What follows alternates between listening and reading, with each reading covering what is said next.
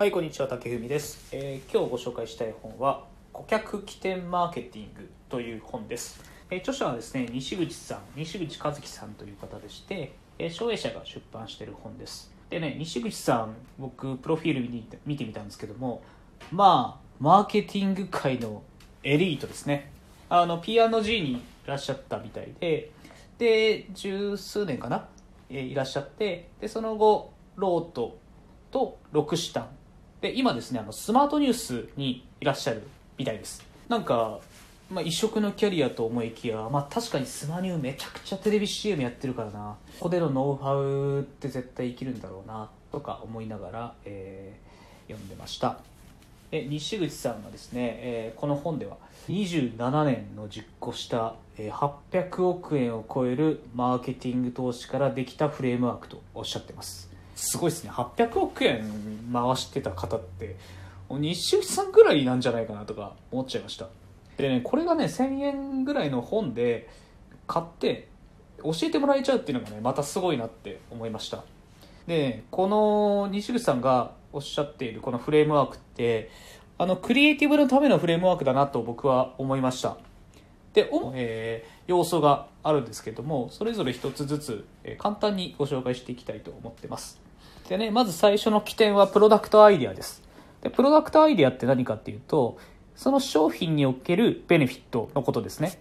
でこのプロダクトアイデアをしっかり届けるコミュニケーションのアイデア、まあ、要するにクリエイティブですよね。でこのクリエイティブを、えー考えることが必要ですと。でもうんここのコミュニケーションアイデアをちょっとひねりすぎても良さが伝わらないし、まあ、どうすればいいんだろうなというようなところから、問題提起が始まっています。プロダクト独自性とか強みを届けるにあたって分析するのは顧客と顧客をセグメンテーションして、一人一人に聞いていこうぜと。ここで出てくるのが、えー要素の2つ目3つ目なんですけども、えー、Q セグマップと N1 分析とおっしゃってます。でまず Q セグマップからお話しさせていただきます。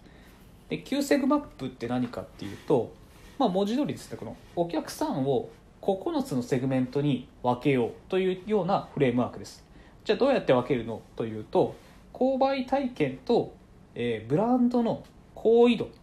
のマトリックスから来てます。えこれねあのラジオだとすごく伝えにくいんですけども例えばあの購買してないお客さん。その中でも2つに分かれるとおっしゃってるんですよね。積極認知で未購入と消極認知で未購入。あとですねその買ってるお客さんでもこれはですねあの4つに分かれまして積極ロイヤル消極ロイヤル積極一般客消極一般客と、まあ、これね声だけで届けるとねこいつ何言ってんだろうとか思うと思うんですけども要するに購入者というかお客さんをもっと、え細分化してそれぞれに、えマトリックスを作ってみましょうっていう話なんですよね。でそれが9つセグメントありますというお話です。で、えっと、この9セグマップをベースにして顧客数とか年間売上とか、まあ、費用利益とかをその9つのセグメントでそれぞれ把握してじゃあどのセグメントをターゲットにするかっていうのをまず戦略作っていこうっていう、えーフレームワークですね。でねあの西口さんもおっしゃってることで僕非常に納得した言葉があるんですよ。これパレートの法則20対80の関係っていうあの法則があるんですね。で西西口さんがおっしゃってるのがロイヤル顧客が80%の売り上げを作ってますと。それ以外のセグメントは利益が低いとかもしくは赤字のお客さんなんですよね。仮に買っていただいてるとしてもそのセグメントって実はかけてるマーケティングコストからしたら赤字だったりとかっていうそういうお客さんもいらっしゃってますと。なのであの新規獲得も大事だけどロイヤルユーザーにしていくっていうことも大事だよとおっしゃってます。いやこれめっちゃ大事だなと思っていてあの僕もデジタルマーケティングちょっとだけあの携わらせていただいてますけどもどうしてもですねあのお客さんもあの代理店の方もお客、えっと要するにエンドユーザーですね。でこれの人たちを顧客としてしか扱ってないんですよ。なのでこの顧客をもっとセグメント化しなくちゃいけないのに顧客全部として扱っていてじゃあ CPA いくらにしましょうとかえロアスいくらですとしかやっぱ考えられてないっていうのが今の正直な現状です。なのでねあのメッセージも全部統一しているっていうのがあのロイヤルユーザーもあの1回買った顧客もあのメッセージ統一してますしなんか新規獲得の CPA はいくらだみたいな話もですね、うんおしなべて平均いくらぐらい使ってくれるからじゃあ CPA これぐらいかなみたいな、まあ、そんなねやり方をしている代理店とかお客さんとか、まあ、世の中にはまだまだいっぱいいらっしゃるんですけども、まあ、こうやってですねあの分かりやすくお客さんに対して、えー、アプローチしようかみたいな話を共通認識持てるとすごくいいなと思いました。でこれがですね、えー、要素の2つ目なんですけども3つ目はですね N1 分析しなさいとおっしゃってるんですね。で N1 ってって意味なんですけどもこれままさにあの名前の通りでしてお客さん一人一人の、えー、インサイトを見なさいと。で購買行動を左右している根本的理由をお客さん一人一人のインタビューして見つけなさいとおっしゃってます。別なメリットとか便益をもたらすと思ったプロセスが何かっていうのを聞きなさいっておっしゃってるんですね。で例えばの超ロイヤルユーザーとかいらっしゃるじゃないですか。でこのロイヤルユーザーしか知らないとかこのロイヤルユーザーになったきっかけのベネフィットをしっかり聞いて把握しなさいでそれってやっぱり購入してないお客さんとかには届いてない。だから良さっていうのを、まあ、お客さんが感じてる良さっていうのをしっかり届けましょうでその届けるアイディアお客さんにじゃないかなとかこういうことがいいんですよとかっていうのをユーザーの意見を参考にしながら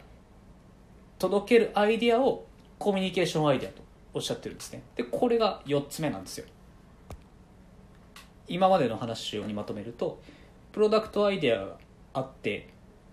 でお客さん今ついているお客さんをしっかりセグメントしましょう。それは9セグマップ、まあ、9つのセグメントで分けましょう。でそのターゲットなる今回どこのセグメントをターゲットにするかっていうのを決めて N1 分析。一人一人に対してしっかりヒアリングしましょう。で僕は、えー、認知は知ってるけどもまだ買ったことがないユーザー。認知してるってことは商品名知ってるんですよ。だけど商品のベネフィットわかんない。じゃあそのベネフィットをどうやって伝えよう？じゃあロイヤルユーザーに対してなんでこの商品買ったんですか？どういうきっかけであなたはこの商品をたくさん買ってくれてるんですか？っていう商品の良さをヒアリングしてそれを、えー、コミュニとして、えー、流そう。届けよう。とこのフレームワークをこうぐるぐる回していきましょうというようなお話ですと。で西口さんがロートにいらっしゃった時に肌ロボの事例を出してたんですけども肌ロボをすごく愛用しているユーザーが手にくっつくぐらいの保湿だっておっしゃってたらしいんですね。でここの、えー、ヒントを、まあ、元にしてくっつくような、えー、ビジュアルを出す、まあ、テレビ CM だったりとか、えー、クリエイティブをのきっかけの一つになったと、えー、実体験でおっしゃっておりました。こここの本をですね僕とてもあの特にマーケターとかえ企業にお勤めなさっている、えマーケティング職の方は非常に参考になるかなと思いました。はい、えー、顧客起点マーケティングめちゃくちゃ簡単ですけどもご紹介させていただいていただきありがとうございました。